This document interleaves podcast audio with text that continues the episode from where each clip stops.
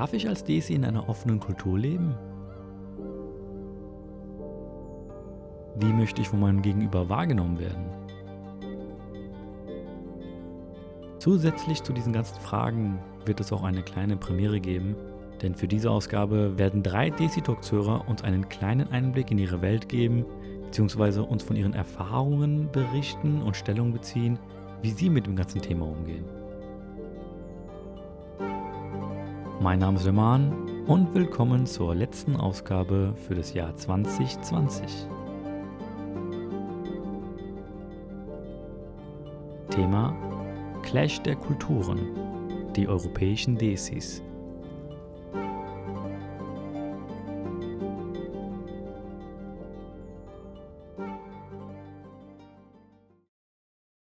Ja, hallo Inawaji, wie geht's dir? Mir geht's gut. Danke der Nachfrage. Wie geht's dir? Mir geht's wunderbar, Dankeschön. Machen wir das pakistanische Spiel, wie geht's dir? das hin und her. Oh, und ja oder da. Und ja, oder was? Tigo Abs noch? nee, okay. Ja. Fangen wir mal direkt schon mit den Klischees an. Nein, nein. Also, wir wollen ja heute über das Thema europäische Desis reden und äh, ich glaube, da hattest du ja schon eine Anmerkung gehabt. Genau, wir können eigentlich das Thema äh, in eine rhetorische Frage umwandeln und zwar europäische Desis oder Desis in Europa. Fragezeichen. Vielleicht haben das ja einige Leute mitbekommen gehabt, dass ich über Instagram eine Umfrage gestartet hatte und darum gebeten hatte, dass sich vielleicht einige Menschen melden, die zu dem Thema was beitragen möchten. Es haben sich dementsprechend noch ein paar Leute gemeldet und ich bin froh darüber, dass wir drei Leute herausnehmen konnten, die uns auch wirklich eine Audiobotschaft geschickt haben und ähm, ja, uns einfach einen Einblick in ihre Welt gegeben haben, in ihrer Desi-Welt oder europäischen Desi-Welt. Und das hören wir uns jetzt auch direkt mal an. Den Start macht der liebe Gassim. Hallo, mein Name ist Qasem, ich bin 35 Jahre alt, ich bin in Pakistan geboren und lebe seit ca. 34,5 Jahren in Deutschland. Drei Jahre davon habe ich in Japan gelebt und gearbeitet. So ganz ähm, kann ich den Begriff Desi nicht für mich vereinnahmen. Das liegt daran, dass ich mit dem Begriff auch eine stärkere Verbindung, ich sag mal, zum Herkunftsland assoziiere. So eine gewisse Leidenschaft, eine innere, innere Leidenschaft. Und das ist bei mir nicht der Fall. Ähm, das liegt daran, dass ich sowohl ähm, in dem Dorf, in dem ich aufgewachsen bin, oder in den Dörfern, in denen ich aufgewachsen bin, sage ich mal, und in meiner kompletten Schullaufbahn hauptsächlich immer von tendenziell rein deutschen Menschen umgeben war. Das zog sich auch ein bisschen zum Abschluss meines Studiums. Zurückblickend habe ich dann auch letztendlich als Kind keine andere Wahl gehabt, als deutsche Freunde zu finden und ähm, mich von denen beeinflussen zu lassen, was ich jetzt auch überhaupt nicht bereue. Also meine Freundschaften jetzt, also ähm, die bestehen nun mittlerweile seit 15 bis 20 Jahren und das sind deutsche Freunde mit damals Freundinnen, die jetzt größtenteils zu Ehefrauen geworden sind. Und dieser Freundeskreis hat mich wirklich maßgeblich in meiner Sozialisation geprägt. Was macht mich anders? Ich denke, es gibt viele Punkte, die das darstellen können. Eins davon ist mein Essverhalten, würde ich sagen. Ich kann mich ehrlich gesagt nicht mehr an den Zeitpunkt erinnern, ähm, wann ich zuletzt eine längere Phase hatte, wo ich gerne pakistanisches Essen gegessen habe. Es gibt immer so, es gibt so eins, zwei, drei Gerichte, die ich sehr, sehr gerne esse. Aber die Mehrheit ähm, der Speisen aus der pakistanischen Kultur esse ich nicht. Und es liegt für mich eher daran, dass ich mich einfach satt gegessen habe an den Geschmack. Also ich möchte einfach nicht mehr diesen Geschmack schmecken. Und ich, und ich erlebe persönlich, wenn wir irgendwo essen gehen, selten irgendwie eine innovative Veränderung an pakistanischen Speisen so dass ich gar nicht nachvollziehen kann, warum Leute immer wieder sagen, dass es äh, gut geworden ist, obwohl es eigentlich genauso schmeckt wie vor drei Jahren. Wie werde ich wahrgenommen? Ich habe zum Beispiel ähm, meinen deutschen Freundeskreis, der schon seit circa 15 bis 20 Jahren besteht. Und da ist es ähm, immer noch so, dass man von mir und meiner Frau von den Pakistanern spricht. Je nach Kontext natürlich. Ähm, und dann habe ich zum Beispiel pakistanische Bekannte, die mich teilweise komisch angucken, wenn ich davon spreche, dass ich Deutscher bin und kein Pakistaner. Das zeigt natürlich dann für mich halt, ähm, dass die Menschen in Deutschland wahrscheinlich noch alle ein sehr, sehr statisches Bild davon haben, wie ein Deutscher sein muss, ähm, wie ein Deutscher auszusehen hat, beziehungsweise welche Eigenschaften einen zum Deutschen machen oder zum Pakistaner machen. Und sie sind noch nicht in der Lage, irgendwie ähm, ein neues Bild des Deutschen zu äh, akzeptieren. Wie will ich wahrgenommen werden? Ich möchte als Deutscher mit pakistanischen Wurzeln wahrgenommen werden. Ich denke, es wird noch lange dauern, bis die deutsche Gesellschaft in der Lage ist, mich als wirklich Deutschen äh, wahrzunehmen. Aber es gibt andere Länder, in denen dieser Prozess schon ähm, vollzogen worden ist. Zum Beispiel habe ich drei Jahre in Japan gelebt und da bin ich auf einen Japaner getroffen, der so wie ich deutsche Wurzeln hat und sich als Japaner gesehen hat, obwohl er ähm, aus Deutschland kam. Und er ist dort aufgewachsen, er hat die ganze Zeit dort gelebt und hat klar kommuniziert, dass er Japaner ist. Dann habe ich auch noch einen Japaner getroffen, der pakistanische Wurzeln hatte. Und auch er sprach von sich als Japaner. Und äh, im Laufe meiner Zeit dort bin ich auch auf einen Amerikaner getroffen mit pakistanischen Wurzeln. Und er sprach auch die ganze Zeit, we Americans, bla bla bla, wir glauben das, wir machen das und so weiter. Und da hat man gesehen, dass die Menschen einfach voll integriert waren in dem Land, in dem sie leben. Und sich vor allem auch mit dem Land, in dem sie leben oder normalerweise leben, ähm, sich voll und ganz identifizieren. Und das ist noch ein Prozess, der hier unbedingt stattfinden muss. Also im Allgemeinen grundsätzlich ist es ja so, dass der eigene biografische Weg zum einen sehr abhängig ist, wie man aufgewachsen ist, wo und mit wem, in welchem Wertesystem haben die Eltern die Kinder erzogen. Das ist das eine. Und das andere ist, wie hat man denn als Erwachsener sich weiterentwickelt? Was hat sich verändert? Was kam dazu an Interessen? Ähm, gibt es Verschiebungen von Prioritäten und Werten? Und das hören wir halt äh, bei den drei Beispielen äh, sehr direkt heraus. Wie würdest du hier aber die, die Aussage oder besser gesagt die Aufnahme von Gassen bewerten? Also für mich ist es so, dass es eher in Richtung Identitätssuche geht, weil er sich weder in der Desi-Kultur findet oder sich sieht, aber auch nicht wirklich von den Deutschen, in Anführungszeichen Deutsche Gesetz, dass er auch dort nicht wirklich, ja, er wird halt nicht anerkannt, sage ich mal ganz blöd. Beziehungsweise er wird nicht so gesehen, wie er gerne wahrgenommen werden möchte. Ja, bei Gassim sieht man definitiv die Diskrepanz zwischen Fremdwahrnehmung und Eigenwahrnehmung und, ähm, und dieses stereotypische Denken, was die Menschen haben, das ihnen stört. Ich muss sagen, mir fällt es generell schwer, diese, diese drei Audiobotschaften irgendwie zu bewerten. Also die, die sprechen für sich äh, schon genug. Zur persönlichen Entwicklungsgeschichte von Migranten oder Menschen mit Migrationshintergrund wird ja auch viel geforscht. Also das Thema ist sehr vielseitig und interessant. Ich will aber aus dem Podcast keine fachwissenschaftliche Diskussion machen.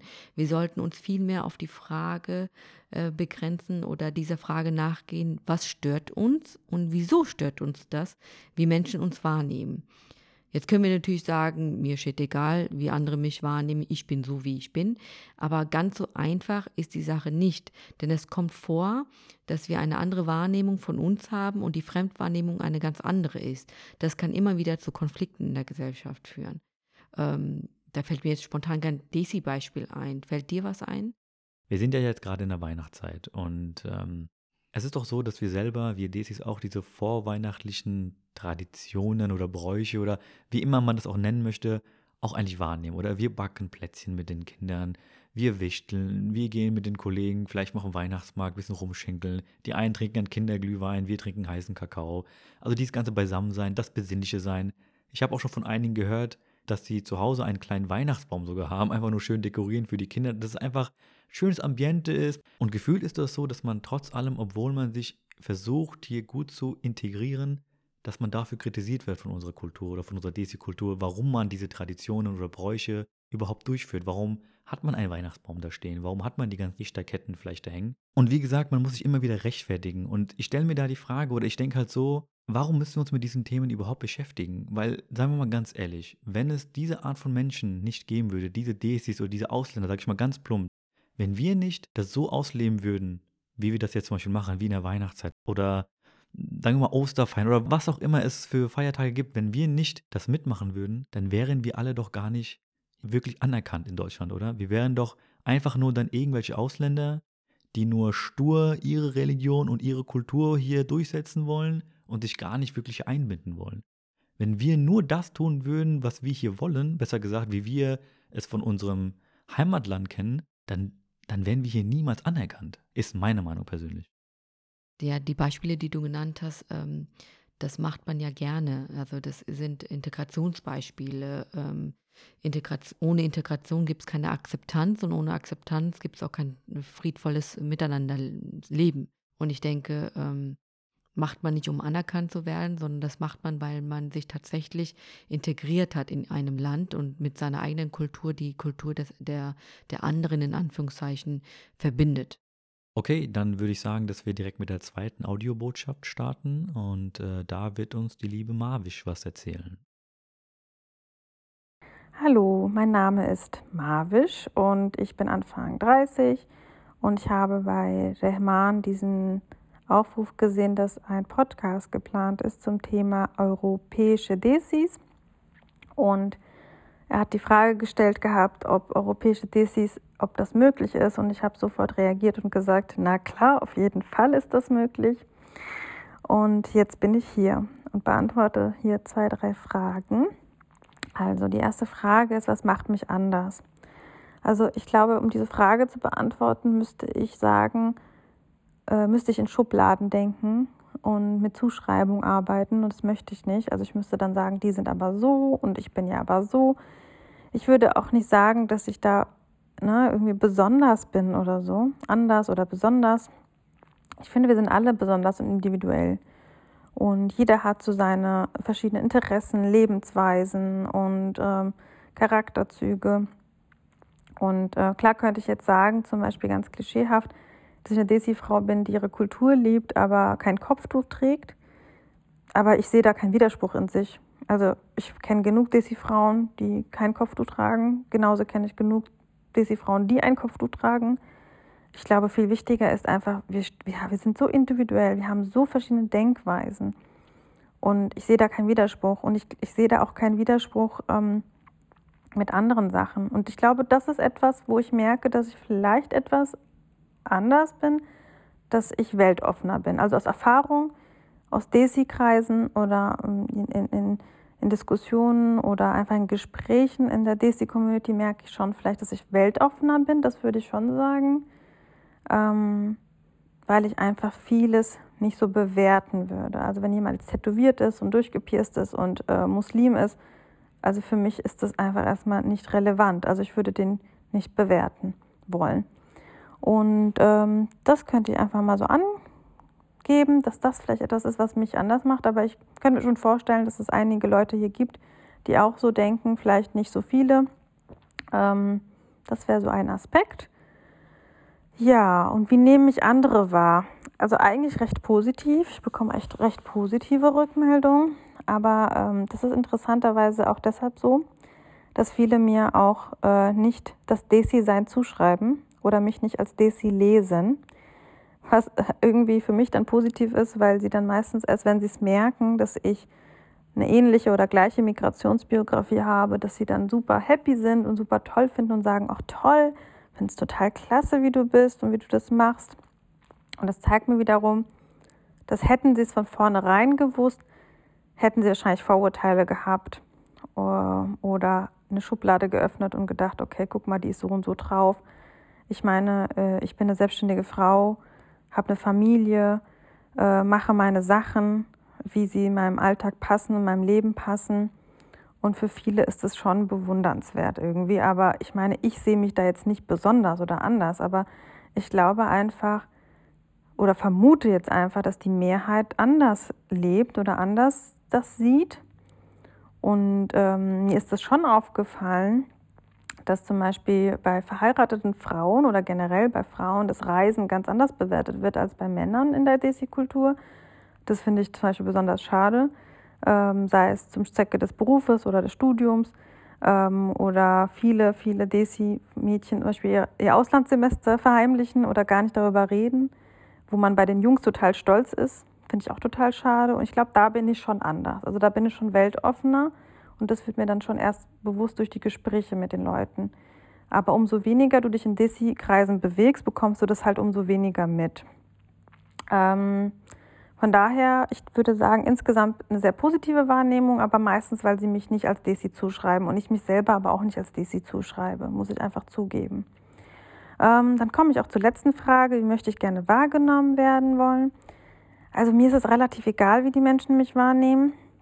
Mir, bei mir steht meine Selbstwahrnehmung an vorderster Stelle, vor der Fremdzuschreibung der Fremdwahrnehmung. Was ich mir aber von der Gesellschaft wünschen würde, für uns, für unsere Kinder, für unsere kommenden Generationen, seid offener für die Menschen, lernt die Menschen kennen, verurteilt sie nicht. Ne, sei es ein Mensch, der tätowiert ist und durchgepierst ist und Muslim ist, nimmt ihn einfach so an, verurteilt ihn nicht oder verurteilt die Person nicht. Wir müssen da ein bisschen weltoffener werden. Und das ist, dass wir diskriminierend sind, ist einfach ein Fakt. Das sind wir alle.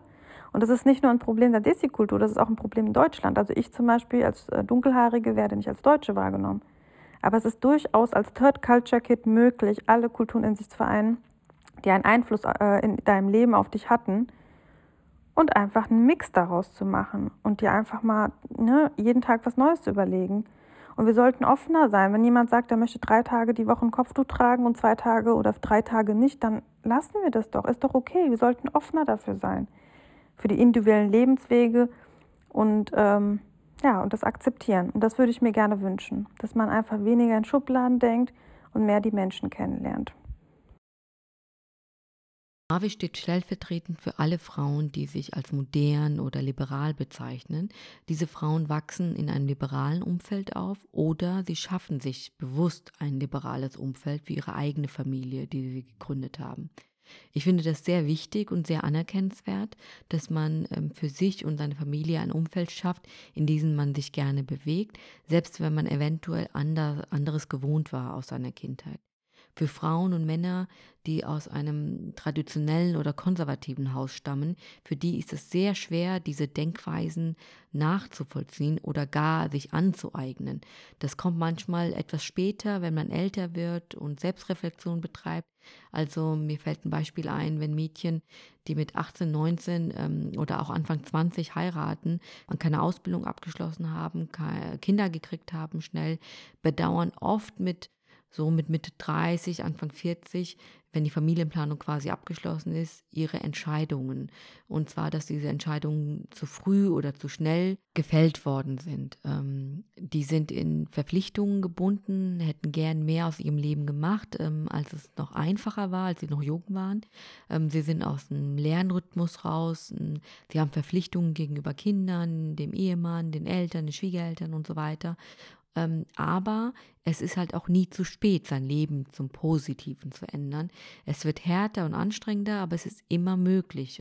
Das hast du echt schön gesagt, Hina, aber das ist, glaube ich, auch nochmal vielleicht ein Thema für ein anderer Podcast, weil ich auch in den letzten Wochen, muss ich sagen, sehr viele Nachrichten bekommen oder gelesen habe von Menschen, die mir geschrieben haben einfach, dass sie mit ihrem Leben halt wirklich nicht zufrieden sind an sich. Und es war unterm Strich immer das, was du gerade als Beispiel genannt hast zu früh geheiratet, keine Zufriedenheit im Leben. Am Anfang war alles schön und es geht auch gar nicht darum, dass sie eh schlecht läuft, ganz und gar nicht. Nur irgendwann kommt halt der Punkt, und der kommt relativ schnell, wenn man jung ist, dass man sich denkt, war es das jetzt? Äh, geheiratet, Kind, zu Hause und das war's. Man ist dann Mitte 30 und in der Regel lebt man dann noch ein paar Jahre und man hat nichts mehr. Weder hat man eine Arbeit, weder hat man irgendwelche Vorstellungen, was man überhaupt machen kann, weil schon jede Art von Denken schon zu viel wird sozusagen. Und ich finde das eigentlich sehr, sehr traurig, dass viele diesen Weg gehen, sei es Mann oder Frau. Aber wie gesagt, ich, wir schweifen gerade ab, aber das wäre echt ein sehr interessantes Thema, was wir auch mal angehen könnten. Auf jeden Fall, da stimme ich dir zu. Jetzt würde ich gerne die letzte Audiobotschaft einspielen, Hinabaji. Die kommt von einem deutsch konvertierten Muslim, nämlich dem Volker. Und da möchte ich nur kurz anmerken, dass Volker auch derjenige ist, den ich Anfang Januar interviewen möchte oder werde. Und äh, ja, darauf freue ich mich sehr und jetzt übergebe ich ihm das Wort. Assalamu alaikum, mein Name ist Volker Ahmad Kasir, ich bin Mitte 30 was macht mich anders? Ja, zunächst einmal bin ich ein Deutscher, der zum Islam konvertiert ist. Das macht mich anders. In den Augen vieler deutschstämmiger oder deutscher christlichen Glaubens natürlich ist das äh, was Besonderes, auch was Verräterisches vielleicht, weil ich sozusagen ein Stück der Kultur, der deutschen Kultur hinter mir gelassen habe. Aber auch in den Augen von Desis, also Indern und Pakistanern, ist das ungewöhnlich und wird so sehr positiv wahrgenommen, weil ich ein Stück ihrer Kultur, ihrer Religion quasi angenommen habe. Alter macht mich anders, dass ich ein Kopfmensch bin. Also ich denke sehr viel nach. Ich versuche alles, was ich tue, auch zu überlegen, ob das richtig oder falsch ist. Und versuche mich auch ständig zu verbessern, mein Handeln von gestern zu hinterfragen, ob das richtig oder falsch ist. Es gelingt natürlich nicht immer, aber ich versuche das immer sehr stark. Und es macht mir auch Spaß, das zu tun, weil ich dadurch viel lerne über mich selbst. Ähm, ich interessiere mich sehr stark für Menschen, für Erziehung, für Psychologie und für Religion im Allgemeinen. Und auch das macht mich, glaube ich, sehr anders. Ähm, zumindest wenn ich mein Umfeld betrachte. Ich kenne viele Leute, die sich für das eine oder das andere interessieren, aber für alles zusammen, also Religion und Psychologie, das kommt doch eher seltener vor. Wie nehmen mich andere wahr? Mich nehmen andere Menschen häufig nur als Muslim wahr, also nur betont, weil ich manchmal auf mein Muslimsein reduziert werde. Also von Muslimen und auch von Nicht-Muslimen gleichermaßen, nur aus verschiedenen Blickwinkeln natürlich. Ähm, Muslime wundern sich zum Beispiel, wenn ich Musik höre oder sich gerne Musik höre, äh, dass, weil sich das nicht anschickt für einen Muslim zum Beispiel, weil sie mein Muslimsein mit ihrem Muslimsein vergleichen und meinen, es gäbe das ideale Muslimsein oder den Islam, den einen Islam, den wahren Islam. Den, das ist sowieso ein Widerspruch an sich, finde ich. Ja, und Nicht-Muslime haben gewisse Vorurteile gegenüber Muslimen und denken, die, diese müsste ich auch bedienen, zumindest, äh, zumindest wenn sie mich nur oberflächlich oder gar nicht richtig kennen. Ja, das ist nervig einfach nur. In dem Zusammenhang wäre, werde ich auch oft positiv natürlich als wissbegierig äh, wahrgenommen, aber auch negativ positiv in dem Sinne, dass ich einfach viel Wissen mir angeeignet habe, weil es mich interessiert. Viele Leute wissen, okay, er kennt sich mit Religion und nicht nur mit einer Religion, sondern mit verschiedenen Religionen aus, weil es mich interessiert mit äh, verschiedenen Dingen, wie Menschen denken, wie Menschen handeln, warum Menschen so denken, warum sie so handeln. Das alles. Aber wissbegierig kann auch negativ sein, nämlich weil ich viel frage und jemand, der viel fragt, kann auch unangenehm auffallen ja, in der Desi-Kultur wirkt es oft sogar respektlos, wenn man ältere Menschen gerade zu viel fragt. Sie haben das Gefühl, dass das ähm, ja, respektlos ist und das ist eben nicht das, was mein, meine Intention ist, aber das kommt manchmal so an. In dem Zusammenhang wirke ich auch manchmal, vielleicht sogar oft arrogant, weil das vielleicht auch mit meinem Deutschsein zu tun hat, äh, weil ich eben viel nachfrage und auch gerne diskutiere und äh, nicht jeder kann damit umgehen. Ich denke, das ist auch so eine Sache. Nichtsdestotrotz werde ich auch als äh, jemand wahrgenommen, der vermitteln kann zwischen unterschiedlichen Wahrnehmungen. Und ich habe, glaube ich, und das wurde mir oft bestätigt auch, insofern kann ich das auch als gegeben, als eine meiner Stärken annehmen, ist, dass ich ein sehr gutes eine sehr gute Voraussicht habe, wie sich Dinge entwickeln, wie Menschen handeln werden, weil ich äh, die psychologischen und äh, pädagogischen Hintergründe von Menschen sehr gut in eine gewisse Richtung einschätzen kann. Äh, ist auf jeden Fall als Lehrer auch eine gute Voraussetzung. Wie will ich wahrgenommen werden? Ähm, in vielen Bereichen möchte ich schon so wahrgenommen werden, wie ich auch wahrgenommen werde. Nämlich als unangenehm im positiven Sinne, auch störend. Ich will die Leute stören, aus ihrer Komfortzone herausholen, sie zum Nachdenken anregen über verschiedene Dinge. Ich diskutiere auch gerne, das ist nicht jedermanns Sache und fällt auch manchen Leuten schwer. Ich weiß das und versuche das auch ein bisschen zu reduzieren, aber ich habe oft die Erfahrung gemacht, dass man über belanglose Dinge redet, dass so eine gewisse Oberflächlichkeit kommt und da habe ich keine Lust drauf generell. Ja, das wäre auch der zweite Punkt. Ich möchte nicht oberflächlich wahrgenommen werden. Also gerade Menschen, die mir wichtig sind oder denen ich wichtig bin oder die meinen, ich wäre ihnen wichtig, äh, da habe ich keine Lust, über äh, oberflächliche Dinge zu reden. Das kann man auch mal machen und da bin ich auch gerne für zu haben. Aber im Großen und Ganzen möchte ich diskutieren, möchte ich mich weiterentwickeln, möchte ich über Probleme sprechen und das macht doch äh, nicht immer einen guten Eindruck. Ähm, aber so möchte ich auch wahrgenommen werden und deswegen tue ich das auch gerne möchte aber auch als besonnen wahrgenommen werden, jemand, der eben nachdenkt, der eben klug ist in vielen Hinsichten. Ich denke, das werde ich auch so wahrgenommen. Und in dem Zusammenhang möchte ich auch verbindend wahrgenommen werden, so als Brückenbauer. Diese Rolle habe ich tatsächlich, auch wenn ich überlege zwischen den Kulturen, deutsch und desi-mäßig, aber auch zwischen Religionen, christlich, interreligiös, interkulturell ähm, da ist auch viel Arbeit nötig und das macht mir Spaß, weil ich mich für alles interessiere. Dieses Schwarz-Weiß-Denken, was wir in der letzten Zeit, aber eigentlich schon länger, wenn man es genau nimmt, vielleicht schon immer, man weiß es nicht. Dieses Schwarz-Weiß-Denken, was es in der Gesellschaft gibt, das gehört da nicht hin. Und es wird einfach nur dadurch beseitigt werden können, indem man über Probleme spricht, über Unterschiede spricht, aber auch über Gemeinsamkeiten aber nicht so Toleranz im Sinne von mir ist es egal, was der andere denkt, was der andere macht, sondern einfach zu verstehen, wie andere Denkweisen, Ideen, Philosophien, Religionen etc. entstehen. Ja, und das ist einfach spannend und so will ich auch wahrgenommen werden.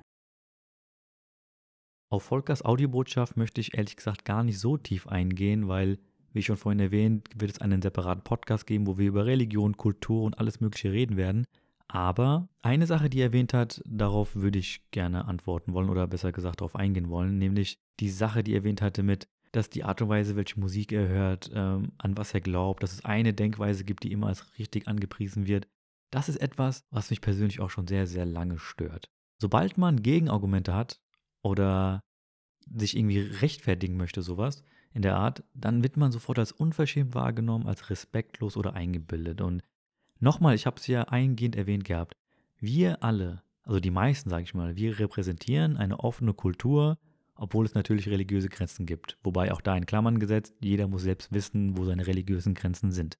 Trotz allem möchte ich aber gerne diese eine Frage in den Raum werfen und das zielgerichtet an diejenigen, die scheinbar gebildet sind, sich selbst als tolerante Menschen sehen, aber trotzdem andere Menschen permanent belehren wollen, was richtig oder falsch ist. Da frage ich mich, was soll diese heuchlerische Denkweise überhaupt bewirken? Ist es so, dass diese Menschen versuchen, von beiden Gesellschaften akzeptiert zu werden oder anerkannt zu werden, dass man vorne rum irgendwie sich präsentiert, ja, ich bin ja weltoffen und man redet mit den Kollegen, man sagt dann, hey, guck mal, der ist ja eigentlich, der glaubt an dies und das und jenes, aber der ist in Deutschland voll gut integriert, der macht ja alles mit, ist ja toll, super. Aber dann möchte man auch in einem Kulturkreis anerkannt werden, indem man vielleicht dann, auch hier wieder eingangs erwähnt, indem man dann erzählt oder andere Leute oder fremde Leute anspricht und sagt, ja, du darfst aber keine Plätzchen backen, der Weihnachtsbaum gehört überhaupt gar nicht hin, du, du schändest damit irgendwelche Glaubensrichtungen oder keine Ahnung was. Und das ist etwas, was mir halt schon, muss ich sagen, missfällt, besonders, weil man diesen Menschen keine Argumente nennen kann, weil sie die niemals akzeptieren werden, weil man, wie auch schon da gesagt, man wird sofort als unverschämt dargestellt, als respektlos, als Glaubenskritiker vielleicht sogar, oder man ist halt einfach nur der Eingebildete, der denkt, der wüsste alles besser. Von den Menschen, von denen du sprichst, das sind ja im Allgemeinen die Generation vor uns, ähm, die als ähm, politisch Verfolgte oder Wirtschaftsflüchtlinge nach Deutschland kamen. Ähm, man muss hier betonen, dass sie aus ihren Heimatländern geflohen sind, weil sie dort politisch verfolgt werden, ohne dass es eine offizielle politische Verfolgung in Pakistan gibt. Also im Prinzip sind sie ja, so etwas wie staatenlos ein bisschen, wollen aber, dass ihre Kinder die Traditionen und Religion und Kultur ihres sogenannten Heimatlandes fortführen. Selbst das kann ich gut nachvollziehen. Ähm, aber viel wichtiger ist es, dass die Gründe, die sie ihren Kindern nennen, nicht oberflächlicher Natur sind. Äh, nicht nach dem Motto, so haben schon meine Eltern oder Großeltern argumentiert, sondern dass sie über ihre eigenen Gründe objektiv nachdenken und reflektieren, sind sie stark genug, sind sie nachvollziehbar und vor allem, welchen Vorteil bringen sie meinen Kindern, nicht mir, sondern meinen Kindern. Und ähm, da fallen für mich ganz, ganz, ganz viele Gründe weg. Meinst du das jetzt so, dass diese ältere Generation, der jungen Generation, die hier aufgewachsen ist, diese Werte vermittelt hat, die Älteren, und die dementsprechend, obwohl die in Deutschland aufgewachsen sind, das wieder ihren Kindern weitergeben? Oder wie verstehe ich das? Ja, so ist es ja. Es gibt eine Generation, die sagt, ähm, wir übernehmen das so weiter, wir nehmen dasselbe Umfeld, äh, wir verändern uns nicht. Und dann gibt es äh, eine andere, jüngere Generation, die damit hadert.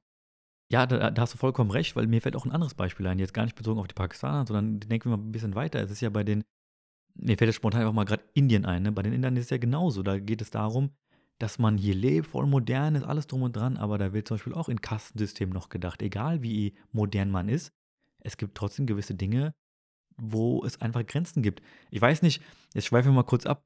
Das habe ich von jemandem mitbekommen gehabt, dass es so eine komische Serie auf Netflix gibt. Das ist jetzt keine Werbung, ähm, wo irgendwie eine indische Frau weltweit unterwegs ist mit. Ach so, diese Paare, die Ja, sich, diese äh, komische ja, ja, ja. Shadi-Shuda-Geschichte da. Ja, ne? ja, Das ist irgendeine genau. Frau, auf jeden Fall für alle, die das jetzt nicht kennen, auch für die deutschen Zuhörer vielleicht. Das ist so eine Verkupplungsserie sozusagen, wo sich super moderne, gebildete Inder ähm, sich auf der Suche begeben, einen Partner zu finden. Und das, ich habe mir eine halbe Folge angeschaut, muss ich e- ehrlich sagen, und ich habe Brechreiz bekommen, wenn ich ganz ehrlich bin. Das ist, ich meine, das sind super moderne Leute, das sind Ärzte, Anwälte, also wirklich top gebildet und haben alles bekommen, denen geht's nicht schlecht. Und die vermitteln da etwas, wo es heißt, ja, wir sind ja weltoffen, aber ich suche trotzdem jemanden in meiner Kultur. Und das ist so surreal, dass diese Menschen, obwohl sie sich so präsentieren, als ob sie weltoffen sind, ihr eigenes Konstrukt gebildet haben, wo sie ihre eigenen Grenzen aufweisen, weil es muss trotzdem ein Inder sein, der muss vielleicht aus dieser Kultur stammen, er darf nicht dies sein, er darf nicht das sein. Und wenn man so bedenkt, Und einer bestimmten Kaste zugehören. Richtig, genau. Wo ich mir denke, ja, aber ihr seid doch so krass gebildet. So, also wie gesagt, Ärzte, Anwälte drum und dran, ihr könntet doch, so ganz blöd gesagt, ihr könntet jeden haben. Sei es jetzt einen anderen Arzt, der jetzt, keine Ahnung, äh, Australier ist oder was weiß ich, aber nein. Auch da werden Grenzen aufgezeigt und aufgezogen, weil auch diese Frau, die vermittelt, auch diese Sachen einfach so sagt und preisgibt. ne, Von wegen, ja, guck mal, du bist jetzt aber auch schon jetzt äh, 35 und du bist Anwältin. Hm, da musst du jetzt mal schon nach einem älteren Mann suchen, ne? Weil du bist jetzt schon, ob so im Alter, du willst selbstständig bleiben, da musst du jetzt mal schauen. Und diese Frau, die Anwältin, sich dann so denkt, ja, eigentlich hat sie recht. Und ich denke mir so, oh Mann, was ist denn da los? Also worauf ich eigentlich hinaus möchte ist, egal wie modern drum und dran, wir setzen uns ja alle im Kopf trotzdem gewisse Grenzen auf oder ja kulturelle Grenzen auf und erweitern unseren Horizont gar nicht mehr. Und äh, ob das jetzt von jemandem geprägt worden ist oder das perfekte Beispiel, was du gesagt hast, wir werden halt geprägt von unserer davorigen Generation, von unseren Opa, Oma, was auch immer, dann von den Eltern. Und es hat sich dann so festgesetzt im Kopf, dass man sagt, man möchte es gar nicht mehr anders haben. Die Frage ist dann nur, wenn die einen Partner finden, wie werden dann die Kinder erzogen? Gehen wir aber wieder zurück zur Fragestellung, besser gesagt zu deiner Korrektur, Hinabaji. Sind wir jetzt europäische Desis oder Desis, die in Europa leben? Wie schon erwähnt, muss das jeder für sich entscheiden.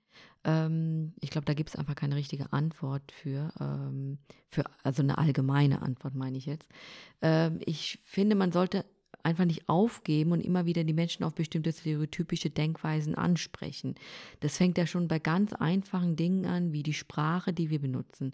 Ich nenne mal zwei Beispiele aus meinem Leben. Ich war bei meiner Frauenärztin, als ich mit Maya schwanger war, und wir hatten da ein ganz typisches Aufklärungsgespräch, was man so darf und was man am Anfang der Schwangerschaft meiden sollte. Und da sagte sie mir in einem völlig unvoreingenommenen und nicht wertenden Ton, ich soll Flüge ins Heimatland meiden. Und ich antwortete ähm, ihr darauf ebenfalls völlig unvoreingenommen und nicht wertend, dass mein Heimatland Deutschland ist. Und wir schauten uns dann gleichzeitig an und haben dann kurz darüber gelacht, ja. Und ich will damit sagen, dass man, dass man kein Fass aufmachen muss und dass selbst gebildete und weltoffene Menschen stereotypische Denkweisen haben können und dass es unbewusst auch in ihrer Sprache verankert ist und dass man diese Menschen immer wieder darauf aufmerksam machen sollte, ähm, ohne dass es zu einem Streit sozusagen kommt oder ohne dass man beleidigt ist. Das andere Beispiel wäre, ähm, aus meinem persönlichen Umfeld ist ähm, der Name meines Sohnes, Seth. Ich weiß noch, dass wir eine Mail von einem Kollegen meines Mannes erhalten haben, als er geboren worden ist. Und er gratulierte uns und meinte aber, und äh, dabei ist wichtig zu erwähnen, dass er Ethan heißt. Ähm, keine Ahnung, woher der Name kam. Glaubt, seine Eltern waren Briten oder Iren oder so.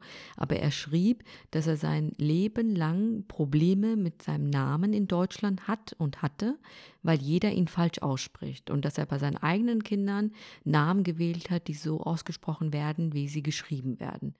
Und mir war natürlich vor dieser Mail auch schon klar, dass wir uns, ähm, als wir uns für den Namen entschieden haben, dass es immer wieder falsch ausgesprochen wird, ähm, aber wir auch immer wieder die Menschen korrigieren müssen. Und so war es auch. In der Kita ging es schnell, aber beim Kinderarzt zum Beispiel hat es vier bis fünf Jahre gedauert, dass alle ähm, Arzthelferinnen, als Arzthelferinnen ähm, ihn richtig aufrufen. Also Saif hat jetzt einen Termin, ähm, da muss ich immer gegen antworten, nein, Saif hat einen Termin. Ne? Oder ist Saif gesund, kann er geimpft werden? Und dann muss ich halt sagen, keine Ahnung, ob Saif gesund ist, aber Saif ist gesund und kann geimpft werden. Also manchmal kann man einfach durch kleine Dinge viel verändern. Ähm, man traut den Menschen nicht zu, oder wie Desis trauen den Menschen nicht zu, dass sie bestimmte Dinge richtig aussprechen können oder bestimmte Rituale oder Traditionen verstehen. Ähm, und äh, stattdessen hören wir auf, irgendwie sie zu korrigieren. Äh, wir schämen uns für, un für unsere Andersartigkeit und wir unterschätzen damit auch die Anpassungsfähigkeit der anderen. Was ich halt sehr, sehr schade finde, ist, dass sich der, der Mann, der sich bei euch gemeldet hatte, der Ethan, dass er so weit gegangen ist, dass er sich Namen gesucht hat, die von der Gesellschaft akzeptiert werden, in Anführungszeichen. Er hat sich nicht mal Gedanken darüber gemacht, so, was würde mir vielleicht gefallen, sondern eher so, was wäre von der Gesellschaft anerkannt, dass man das besser verstehen kann. Weil, okay, klar, er hat halt sein Trauma vielleicht gehabt mit dem Namen, aber man passt sich dann so sehr an, was ich wiederum auch nicht in Ordnung finde. Weil, sagen wir es mal so, ich, ich übertrage das mal jetzt auf den Podcast oder in unserer, in unserer generellen Grundsatzdiskussion, die wir generell im Podcast immer wieder haben. Wenn ich jetzt den Podcast hier aufnehme und die Leute nicht zufrieden sind oder nicht einverstanden sind mit dem, was ich sage, dann ist es mir egal weil ich ja trotzdem das sagen möchte, weil ich so denke. Und ich fange doch nicht an, meine Meinung komplett zu ändern oder so anzupassen, damit es für die, ich sag mal, die europäischen Zuhörer passt und für meine Desi-Kultur passt. Das ist doch eine Denkweise, finde ich, die nicht in Ordnung ist. Also mit der komme ich nicht persönlich klar. Andererseits ist es auch so, ich schweife vielleicht ein bisschen ab, aber das Thema brennt einfach in mir im Kopf dass dieses permanente Belehren auch, dass man das gerade rücken muss, dass man, was man sagt und wie man das sagt und die Leute immer wieder auf die Religion beziehen, was man sagt, das ist einfach super nervig. Lasst doch die Menschen einfach ihr Ding durchziehen. Sei es, dass sie Weihnachten feiern, ihren Weihnachtsbaum stehen haben, Plätzchen backen oder ob sie Isen, Ethan oder was auch immer heißen. Wie du gesagt hast, korrigiert die Leute und habt den Mut dazu, auch das zu korrigieren. Seid doch mutig genug, um zu sagen, was spielt es eine Rolle, dass ich an XYZ glaube und Weihnachten dazu gar nicht dazugehört, aber ich trotzdem gerne meine Lichterkette habe, dass ich trotzdem gerne einen kleinen Weihnachtsbaum auf dem Tisch stehen habe mit Kerzen, was weiß ich was.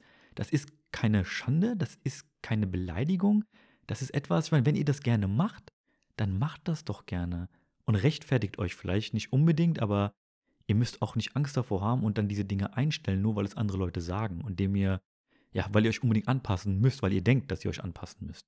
Genau, also ich finde diese scheinbaren Widersprüche gar nicht so widersprüchlich. Also ich finde auch, dass man, man sollte sich nicht für seine Kultur schämen oder sich nicht rechtfertigen. Wir sehen nun mal anders aus als die deutschstämmigen Deutschen. Wir sind auch anders, wir denken auch anders, wir fühlen manchmal auch anders und wir essen auch anders.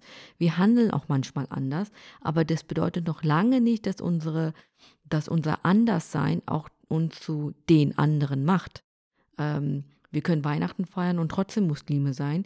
Wir können uns auch für indische Filme bei RTL 2 schämen ähm, oder fremdschämen und trotzdem ein Desi sein.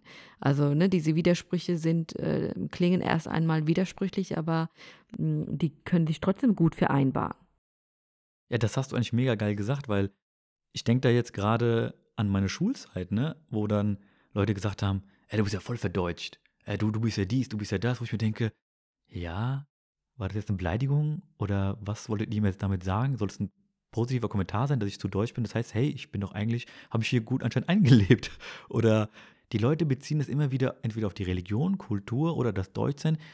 Das ist für mich keine Beleidigung, das ist für mich keine Schande oder sonst irgendetwas. Ich weiß nicht, du bist Lehrerin, vielleicht hast du was da mitbekommen, vielleicht bei deinen Schülern, dass so geredet wird oder vielleicht im eigenen Kreis sogar.